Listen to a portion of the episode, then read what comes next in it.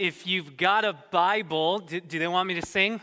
No, I'm just kidding. That would not go well. Uh, if you've got a Bible, I'm not here for the singing, I'm here for the preaching. Uh, why don't you turn it to Mark chapter 14? Um, if you're just joining us, we are nearing the end of our series through the Gospel of Mark, which is um, one of four biographies we have of Jesus' life in the Bible. And really, for the better part of a year, what we've been doing is uh, looking at who Jesus is, what Jesus said, what Jesus did, so that we might better um, know, love, and follow Jesus into the fullness of life today. Um, and this morning, we come to the point in the story, like I said, we're nearing the end, where Jesus is on trial for his life. Now, um, I don't know about you, but I'm fascinated by legal dramas. Is anybody with me on that one? Yeah, a few of you. See, I, I, don't know what it is for you. I think for me, maybe it was coming of age during the O.J. Simpson trial, and so that was just on everywhere you went uh, for some formative memories for me. It may have been watching Tom Cruise get Jack Nicholson to crack on the stand and say, You can't handle the truth. Like that, I think that left something on me. I, I, I don't know what it is, but for as long as I can remember, I've always been fascinated by legal dramas because, um, man, you learn a lot about a person when they're on the stand. I mean, you can fake it. You can exaggerate who you are and your accomplishments and your actions. You can overstate things. You can pretend to be more than you are, but when you're on the stand, that's where the truth comes out. And um, in Jesus' trial, it's no exception to that. We, we've come to this climactic point where everything's coming to a head, and the question Mark's readers are asking, the question he's inviting you and me to ask today is is Jesus full of it? This whole kingdom of God thing he's been proclaiming, all this grace, all of this love. Is this true, or is Jesus going to crack under pressure and we'll see who he really is? Is this going to be the moment where you say, oh, all of that was performance, but now that I'm under oath, I can't actually say it? Well, grab your Bible, Mark 14. We're going to dive in and see it. And um, here, here's what I'll say. Um, I, I, think uh, in our text today, as the cross examinations come, um, is Jesus is put under the pressure of a trial. We are going to, I'll give you a spoiler, we're going to get our big climactic moment in this trial. Um, and in this big climactic moment, Jesus is going to give the clearest description of who he is that he's given in the entire Gospel of Mark. So if you've just joined us today, you picked a great week to join us. Good on you, great timing. Um, and for those of you who have been here for the last year, my prayer for us has been, um, as I prepared for this message, that the Holy Spirit might just um, really bring to a head some of the things he's been saying to us in bits and pieces over the last year in this book, that this might be an important morning for all of us where maybe those things come together in a powerful way. Are you ready? All right, Mark 14, we're going to pick it up in verse 53, says this. And they led Jesus to the high priest. And all the chief priests and the elders and the scribes, they came together. And Peter, had followed him at a distance, right into the courtyard of the high priest. And he was sitting with the guards and warming himself at the fire. Now, the chief priests and the whole council were seeking testimony against Jesus to put him to death, but they found none. For many bore false witness against him, but their testimony, it did not agree. And some stood up and bore false witness against him, saying, We heard him say, I will destroy this temple that is made with hands, and in three days I will build another, not made with hands. Yet, even about this, their testimony did not agree. Now, um, you probably don't need a law degree to see that this is a mockery of a trial here. Um, but I actually want to unpack it because this is actually really significant to what's going on in this story. Mark tells us that Jesus is led by the armed guards we saw last week with the clubs and the swords. They lead him to the high priest. Now, unless you're one of those um, people that uh, really have a lot of discipline and really press in and get through the book of Leviticus in your Bible reading plan, that might sound like a throwaway line, like the high priest. Why, why, do I care about the high priest? But I promise you it's not. Um, from all the looks I'm getting here, Leviticus is probably not our favorite book of the Bible. Uh, let me just give you the Cliff Notes version because it sets up this whole story. Uh, here's the Cliff Notes version of the third book of the Bible, Time Me. Um, God rescues his people out of slavery in the land of Egypt and brings them out for a life of freedom. And in order to have freedom, you have to know the God for whom you were made. Otherwise, life is just thin, it's shallow. God wants more for them than that. So God instructs them to build this place called the tabernacle, uh, kind of like a, a, a, mobile temple where God's presence could dwell among them. They could come in the presence of their creator. It could be the Garden of Eden restored.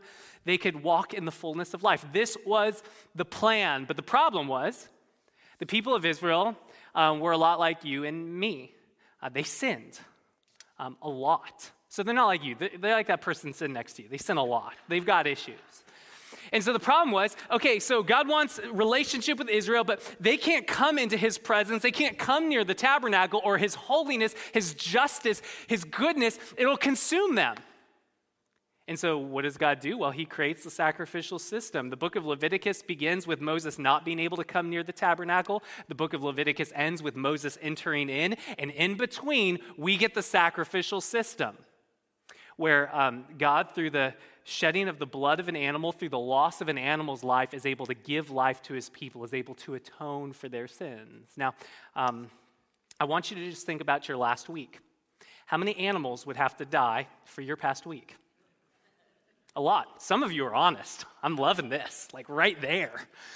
Um, and so this was a very full time job. This whole sacrificial system, it was a lot of work. So God not only gave them the sacrificial system, He gave them these people called priests, who their whole job, their full time vocation was to go into the tabernacle, to slaughter the animals according to the sacrificial system, to go before God and represent the people and say, Don't count their sins against them because they love you. And by faith, they, they believe that you'll pass over their sins. So the priest would represent the people before God, they would make atonement through the shedding of blood, and then they would walk out and they would go back to the people and say, Hey, your sins are forgiven. They would speak grace, they would speak mercy over them. And look, I, I know this can sound kind of removed from our lives because we live on this side of the cross. Thank Jesus, the entire sacrificial system has been fulfilled through the work of Christ. So now, lamb, lamb's fine now, unless you like eating lamb, which I don't. So lambs are really safe around me, even though I'm a sinner. This could sound very removed from our lives, um, but we still have people. Here's where I want to connect it today. We still have people that have priestly gifting today, even though the sacrificial system has been fulfilled in Christ. We still have people today who have a heart for people, who love to connect God's grace and His mercy to those who are in need. Do you know someone like this? I hope you do. These people are awesome. The world doesn't go around. Without it, we just run around yelling at each other all the time, which now that I think about it, I'm like, man, we should, I wonder if we're missing some priests in our world right now. But I, I know we've got them in this church. See, this is an incredible gifting and a posture to have where, where your posture your primary focus is on people and a care to represent them before God and to connect God's mercy to those in their time of need. This is what the priests were. And so, what the high priest was, is he was just the chief guy. So, the high priest that Jesus comes before, he's like the mercy guy. Think about that person in your life that they're always compassionate, they're slow to anger. You're like, why aren't you getting angry right now? And they're like, well, I, you know, I bet they just had a bad week. This is the understanding, the merciful, the gracious person in your life. That's who the high priest is supposed to be. He's the mercy guy in Israel. And so think about the brilliance of the Jewish legal system. That the judge, this is the guy who's going to stand judge over the trial, is the mercy guy. Isn't that cool? Like, this doesn't mean that they didn't do justice in their trials. No, far from it. But what it does mean is that the person presiding over the entire process had a heart bent toward compassion, had a heart bent towards mercy. And this whole thing was designed to make sure that an innocent person wouldn't get railroaded by a system out of control. Some of you are like, I might need to study Leviticus. This might have relevance for today. I don't know. I'll keep going though. So the judge was the mercy guy. Um, but I will say this this judge, whom we, we learn his name from the other gospels, you can read it this week. The story's in all four gospels. His name's Caiaphas. This judge, he must not have read his job description very clearly because what he presides over is an absolute mockery of a trial. Um, under Jewish law, uh, capital uh, trials could not take place at night. Um, because, like my grandma always told me, nothing good happens in the dark. Shady stuff goes on in the dark. And so, what God said to his people is don't be shady with your legal proceedings. I know you think if the sun's down, I can't see you and you're going to get away with stuff. So, just you're finite, you're frail. Just do it in the daylight.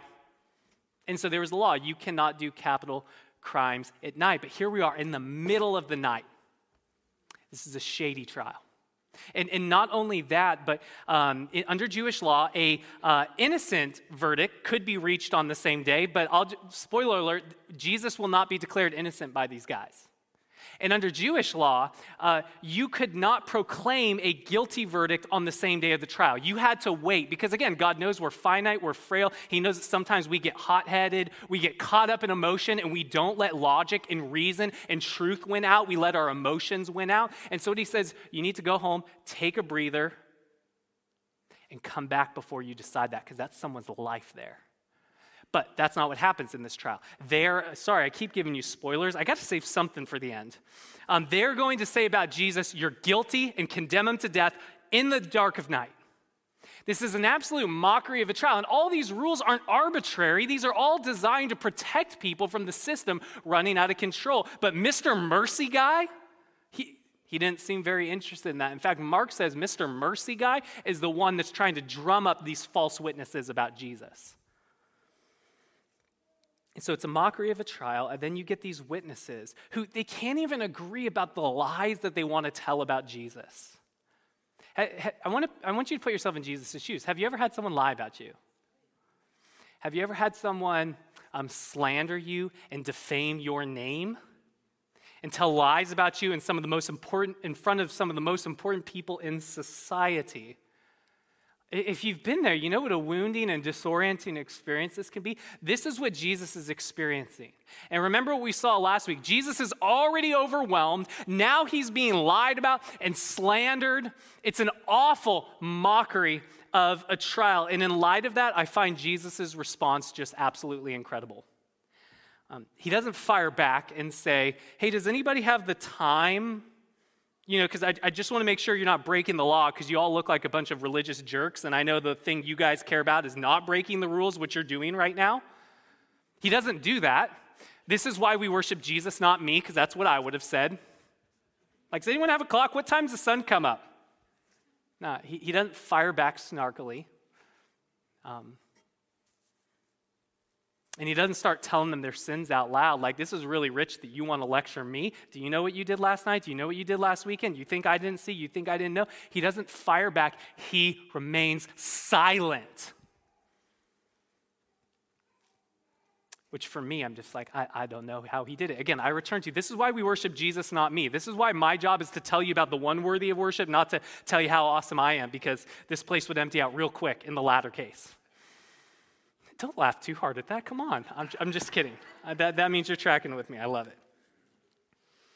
So Jesus remains silent. And, and it's amazing. I don't know how he did it, but I will say it's a brilliant strategy. Um, and I actually think there's probably a whole sermon in here about um, letting fools run their mouths long enough to show their foolishness for all to see. Um, I'll just leave that as a side comment over there. The book of Proverbs is basically written about that. Jesus is displaying Solomon like wisdom. Instead of arguing with these guys, he goes, I'll give you enough rope to hang yourself. You just keep talking so that everybody can see what fools you are and how you're all lying about me right now. That's what goes on. These guys, they can't even agree in their testimony. This trial is really not going well. The high priest is like, I want to kill this guy. Mr. Mercy here is like, I want to kill this guy, but I can't drum up enough false witnesses to agree. These guys keep trapping themselves in their testimony. The trial's not going well. And so, what the high priest does is he steps in. He sees that it's not going well but he's already committed to uh, the outcome in his head before the trial starts. He's not going to give up. And so we read this in verse 60. And the high priest stood up in the midst and he asked Jesus, Have you no answer to make? What is it that these men testify against you? But he remained silent and made no answer. Again, the high priest asked him, are you the Christ, the Son of the Blessed? And Jesus said, I am. And you will see the Son of Man seated at the right hand of power and coming with the clouds of heaven.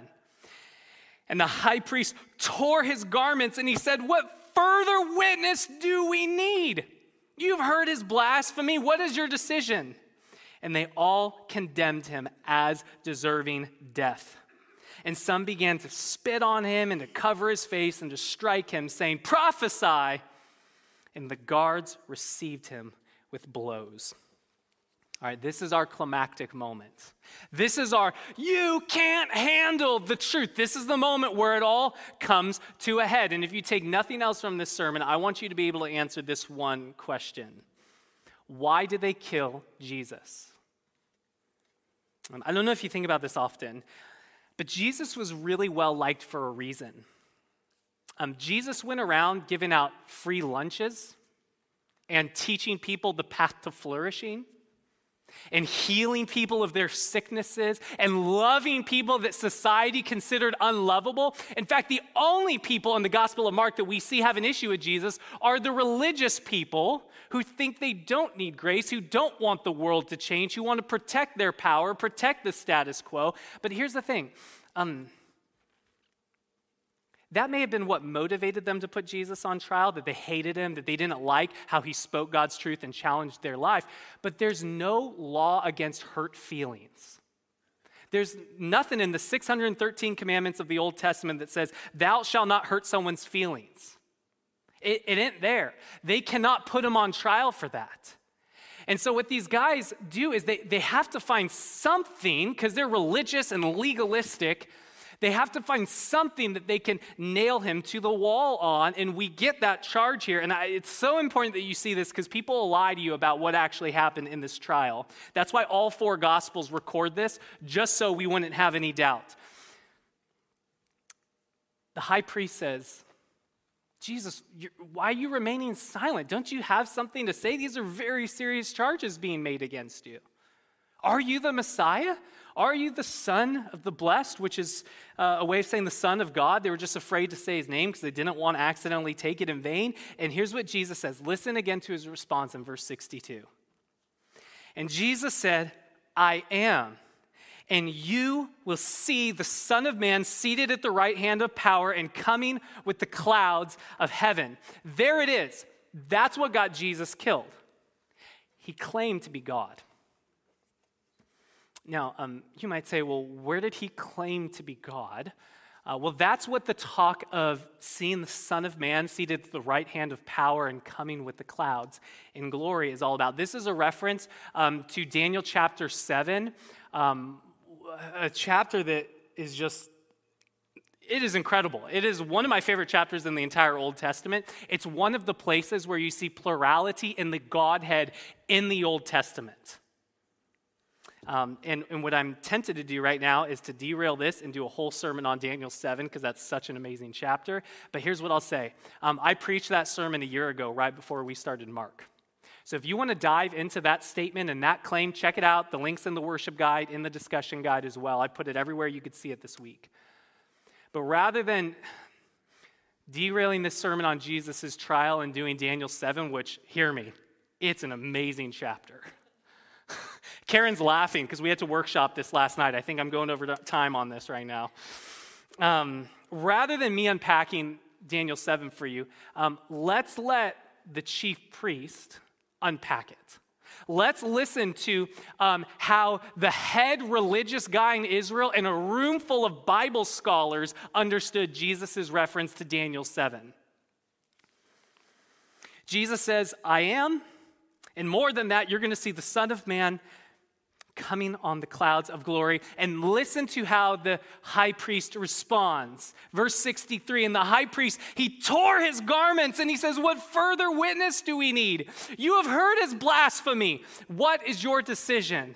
And they, that's referring back to the chief priests, the elders, and the scribes, read Bible nerds, seminary graduates, these guys together, they say he's guilty and they condemn him as deserving death. See, this might sound obscure to us, but to a first century Jew who knew the first two thirds of their Bible, or really that was the Old Testament was their whole Bible, it was not obscure. They understood exactly what Jesus was saying. Jesus is claiming to be God. He says, I am the Messiah, and I'm not only the Messiah who's going to fix the world, I'm also the God who created the world. And they lose their flipping minds. They say blasphemy. They tear their clothes because they hear that Jesus is putting him on equal himself on equal footing with the creator of all things. He was claiming to be God. And so the next time you have some hippie college professor tell you that Jesus, what a great moral teacher he was. We should listen to everything he says about some of the things he says. But he never claimed to be God. Don't get out of hand on that. A- ask that professor, say, um, well, then why did they kill Jesus? I mean, you don't kill people that go around saying to love your neighbor and giving out free Lunchables. It, like we just people say this stuff and we don't even logically think through what we're saying so don't be mean about it but just ask well why do you think they killed jesus if he was so awesome and, and truly listen to the answer that might be a great way to engage that person but I'll, I'll tell you this they don't kill people for saying love your enemies and here's a free lunch You kill people when they make a claim on your life that you just can't stand. And that's what Jesus has just done here. Jesus says, I am the Messiah. And not only that, but you know that divine being from Daniel chapter 7 who rules alongside the creator of all things? Who shares in Yahweh's throne, but he looks like a human? I'm not making this up. Go read Daniel 7. He says, Yeah, that's me. And so you might think that you're in charge right now. You might think that you stand as judge over me. You might think that you're in control right now, but this is a mockery of a trial. And one day, you're going to stand before my judgment seat, and we'll see how it goes for you then. You will see the Son of Man coming on the clouds of glory, and he will bring judgment to the earth. He will restore what's good, he will remove what's evil. That's the context of Daniel 7. And at that, these guys lose their minds. They declare an illegal verdict, same day in the cover of darkness. They declare him guilty of blasphemy, of taking God's glory for his own, of claiming to be one and the same essence as God himself. And here's the irony of this verdict it's true. Sometimes your enemies will say true things about you in their anger about you. Not always, sometimes they'll lie. But sometimes, this is how God works, He will use even the people who hate you to proclaim the truth. These guys, by declaring blasphemy, just declared so that 2,000 years later, we, we can't say Jesus never claimed to be God. We could say the religious authorities of his day believed he claimed to be God. And so I don't know if you know Hebrew or not, but they thought he did. This claim, it is true. Jesus did claim to be God. And here's why he claimed to be God. I, I know I sometimes say obvious things, but this is important. He claimed to be God because he is God. Yeah. And, and so the irony here is actually the high priest is the one that's blaspheming by denying the deity of Jesus. I mean, there, there's just irony all over this chapter. The high priest stands very religious, very serious, breaking all the laws. Jesus stands very quietly, very calmly, um, keeping all of the laws. The high priest declares Jesus, uh, accuses him, and the whole council finds him guilty of claiming to be God when actually he is God, and they're the ones guilty as blasphemy for denying his own divinity. This whole scene is marked by irony. But again, we're reading this on this side of the death and resurrection of Jesus. This is where things are coming to a head. We're like, this is the moment where they found out with no doubts when he rode into Jerusalem, it was kind of obvious he was claiming to be Messiah, but this is the moment in human history where people finally realized the Messiah was going to be none other than God Himself come to save us. And so the question then becomes if this is true, that Jesus is God, that this verdict is ironically true, then if he really is the Son of Man who is going to come in judgment to restore the world, then why does he let these jokers stand in judgment over him? Why does he go along with this mockery of a trial if he really is the creator of all things? Why doesn't he fire back? Why doesn't he call down a legion of angels? They'll say, we'll see this next week. This is what they'll say is Jesus is hanging on the cross, dying, losing his breath. They're going to say, Why don't you call down some angels from heaven? Don't you think you're God? What's wrong with you up there? And before we get to that scene and that mockery, Mark gives us an indication of why Jesus went through with this trial. Because I don't know if you caught it earlier, um, he just kind of dripped this in there. Jesus is brought to the high priest, and oh, by the way, Peter's there. So after fleeing, Peter followed. This is classic Peter, up, down Peter. And so um, Peter comes at a distance. He wants to see what's going to happen to Jesus, but he stays at a distance. He's not willing to be identified with Jesus, but he's curious. He draws in, and Mark concludes the story of this trial by telling us what happened to Peter. Verse 66. And as Peter was below in the courtyard, one of the servant girls of the high priest came. And seeing Peter warming himself, she looked at him and said, You also were with the Nazarene, Jesus.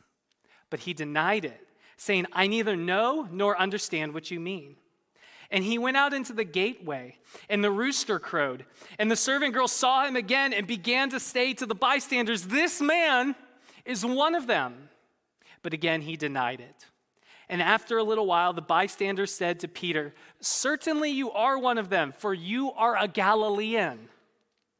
But he began to invoke a curse on himself and to swear, I do not know the man of whom you speak. And immediately the rooster crowed a second time. And Peter remembered how Jesus said to him, Before the rooster crows twice, you will deny me three times.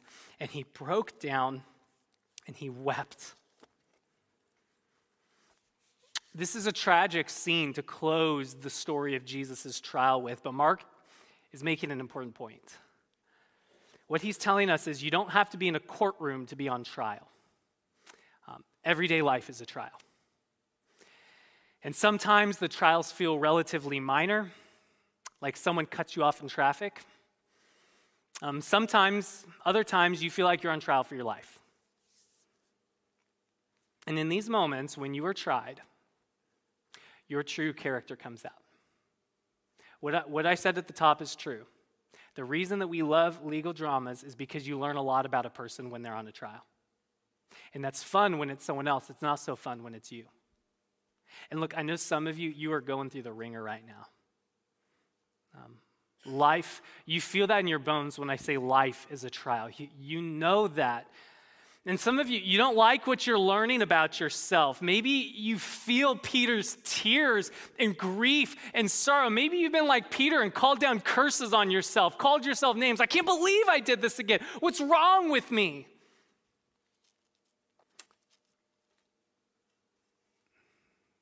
And here's the good news of this trial for you. If you've ever felt that way, here's the good news of this trial. Jesus knows your weakness. It's why he went through with this. I can say that confidently because Luke, in his account of this trial, tells us that as Peter is denying Jesus, Jesus makes eye contact with him. He looks out into the courtyard, he looks Peter into the eye. See, Jesus knows our weakness. Jesus knows that as he's on trial for his life and these guys are making fools of themselves, his beloved Peter is out there in the courtyard making a fool of himself. And this is why Jesus allows them to go through with this whole sham. Because by being declared guilty, Jesus can let the guilty Peter go free. And, and here's what you've got to see about this it's not just through his substitutionary work on the cross that Jesus frees Peter. Um, we talk a lot about that here, uh, and rightfully so, because without the death of Jesus in our place for our sins, we have no hope. But after Jesus dies in our place for our sins and rises again from the dead, uh, we get this story in John chapter 21 where Jesus comes to Peter. And as Peter denies him three times, Jesus comes to him three times and restores him three times. He gives him a chance to repent. He says, Peter, do you love me? Peter says, You know I love you, Lord. Well, then, then feed my sheep. Do you, do you love me, Peter? He asks him three times, just as Peter denied him three times. And it's this beautiful picture of restoration. It's, it's reminiscent of his initial call to Peter follow me, and I'll make you become a fisher of men. It's the last thing Jesus says to Peter. I, I know what you've done. I've looked you in the eye. That doesn't change a thing. Get back up, follow me. I'm still going to make you a fisher of men. Here's the point Jesus isn't just the sacrifice for our sins, He is also our great high priest who not only pays for our sins at the cost of his own life, but then he lives to say to us when we're in our tears, when we're wallowing, going, I can't believe I did that again. He comes to us as an understanding and merciful and great high priest and says, Come on back to me. That's not bigger than my cross. You might be shocked at you. I'm not shocked at you. Is that how you think about God? See, this is where the rubber meets the road on this message. When you fail like Peter, and I say win intentionally because we all have been there, will be there again, probably this week, more often than we like to admit. When you fail like Peter, what do you envision God's face towards you looks like? I think about this. Next time you, you come aware of your sin, just think, what, what do I believe God's face looks like toward me? Because um, in my experience, most of us, we tend to think God's looking at us with a scowl. He's maybe just mildly disappointed in us. We know grace is a thing, but he's pretty frustrated. He has to give us his grace.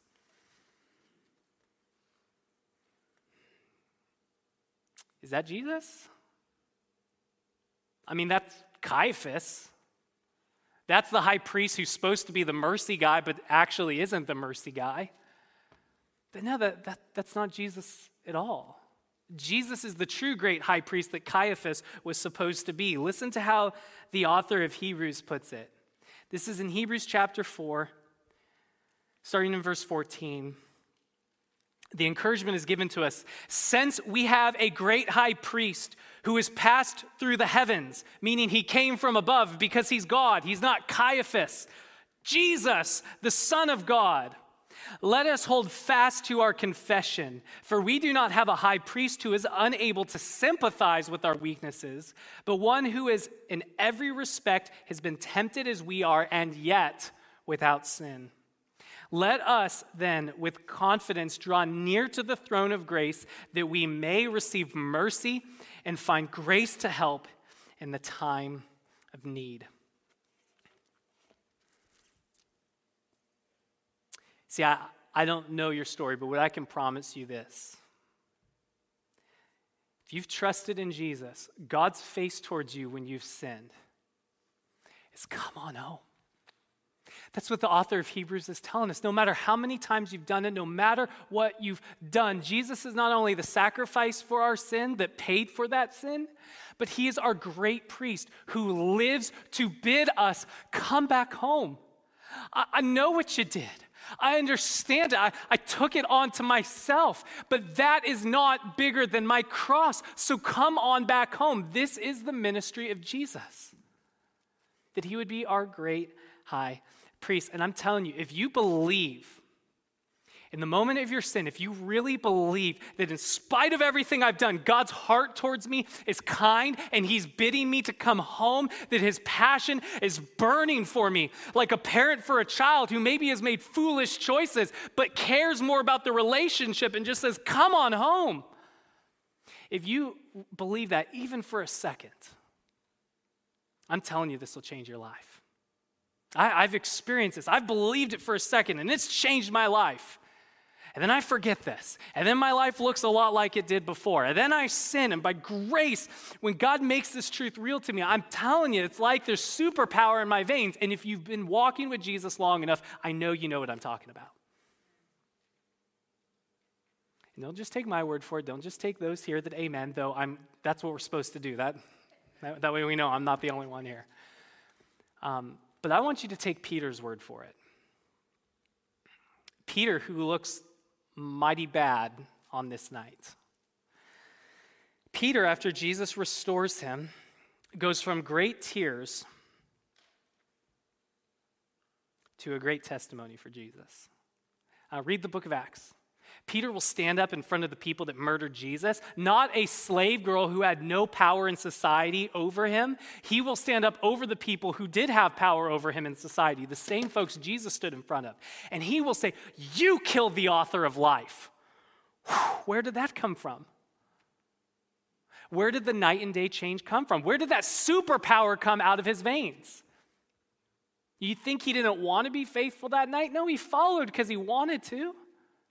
What happened between these two events is Jesus showed up to him. He was his great high priest. He was merciful. He restored him. And when Peter tasted that, it changed that man's life. And was he perfect? No. Read the book of Acts. Peter is one of my favorite guys because even after Jesus raises from the dead, Peter is still a high event character. He has great moments, but then he has moments where Paul, who wrote most of the New Testament, is like, Peter, you just need to sit down and have a ham sandwich because you're making Jesus look really bad right now. He is not perfect, but he is a different man living off of a power that cannot be explained by human flesh alone. I'm telling you, when you see that Jesus is not only your sacrifice, but your great high priest who this morning, in spite of your sin, is bidding you, come on home. I love you. I'm for you. I know about that thing there. I know about sin that you're not even aware of in your life, and it can't change my affection for you. When you see this, it not only frees you like Peter, but listen to what Peter says later in his life, years after this event. This is in 1 Peter chapter 2, I wonder if he was thinking back to this moment in front of the high priest. He writes this speaking to Christians. He says, But you are a chosen race, a royal priesthood, a holy nation, a people for his own possession, that you may proclaim the excellencies of him who called you out of darkness into his marvelous light. Once you were not a people, but now you are God's people. Once you had not received mercy, but now you have received mercy. What a change in this guy. He goes from being afraid to testify to Jesus in front of the high priest's servant to saying to all Christians, Hey, our great high priest has come. Mercy is available to all. And when you receive that, Jesus will make you into a priest who gets to go and proclaim the good news of God's mercy that's changed your life, that's met you where you're at. Not just 30 years ago when you got saved, but 30 minutes ago when you swore at someone driving into the parking lot. God's grace that continues to meet you where you're at. This is Peter's testimony. That for us who trust in Jesus, we not only have a great high priest, but that he turns around and makes us into priests that have a heart for people and proclaim God's mercy and his forgiveness to those in their time of need. And look, you might say, hey, I don't have the priestly personality. I'm more about the message. I'm more about getting my ducks in a row. People are very messy and very difficult for me. What I would say to you is you may or may not have the priestly gifting, but if you are in Christ, you are a royal priest. You have a testimony. You have received grace, and no matter how it expresses itself through your personality, God has been gracious to you so that His grace might flow through you and through me to those around us and to fill this valley with the glory, the grace, and the goodness of Jesus. And so, this is the adventure we get from the good news in this trial. We get to come to our great high priest this morning, to stop pretending and get honest with him, to receive his mercy where we need it, because the grace of God means so much more when we actually apply it to our area of need. And when we do, he gets to send us out of here as priests that are proclaiming the good news of the one who brought us out of darkness and into his marvelous light. I feel led just to say this that is our world grows more and more hostile to Christians and people of faith. Is our world calls us names and lies about us and misrepresents and slanders us. If you felt stressed out by that in the last week, I want you to remember the trial of Jesus. Have they done anything to us that they didn't do to him? Now, let me ask you this Are you sinless? Because Jesus was, and they said that about him. See, this is the reality of a fallen world. In a fallen world, there is slander, there is name calling. That's not what should surprise us. What should surprise us is that Jesus, who alone, like people have lied about me, but there are things you could say about me that are actually bad. I'm messed up, I'm a sinner. Not Jesus. But Jesus endured a mock trial so that he could become our great priest, forgive our sins, call us home, and send us out with good news to the very people that are reviling us, looking down on us, thinking that we're backwards, we, like Jesus, instead of snarkily firing back at them and commenting on Facebook, we can be silent and we can extend the good news of His grace. That, hey, I know we might disagree on this area of morality, but can I tell you about the God who called me out of darkness into marvelous light? Like, would you respect my story enough to hear how He has changed my life? We get to become compassionate priests in the service of our great high priest and King Jesus. That's the adventure, church. That's what God has us here for. And if that doesn't sound exciting for you, then I'm going to pray for us until it does, because this is the mission of Jesus, and he invites us into it. Let me pray for us. Jesus, I thank you that you're not snarky like me. I thank you that your identity is so secure in the love that you've always had with the Father from before the foundation of the world that when fools like me pop off their mouth at you, you didn't fire back, but you were faithful. I thank you that you are willing to go to the cross that you didn't deserve so that we who do deserve death could experience life. And so, Jesus, I pray for a miracle this morning. I pray that you would send your Holy Spirit to take the truth that was revealed in this trial and apply it to our lives. Would you help us to see the good news that we not only have our sins paid for, that we not only have a good priest, but that God Himself, you are our priest. And so the one that we have sinned against is the one who calls us home. Would you somehow work that truth into our hearts this morning that we might stop running from you and run to you to drink deeply of your grace? Um, I believe as you do that, Jesus, the most natural thing will be for us to pass out of here more alive to that love and more engaging as compassionate priests in this world. God, we need it, and so we ask that you would do these things in your beautiful name. Amen.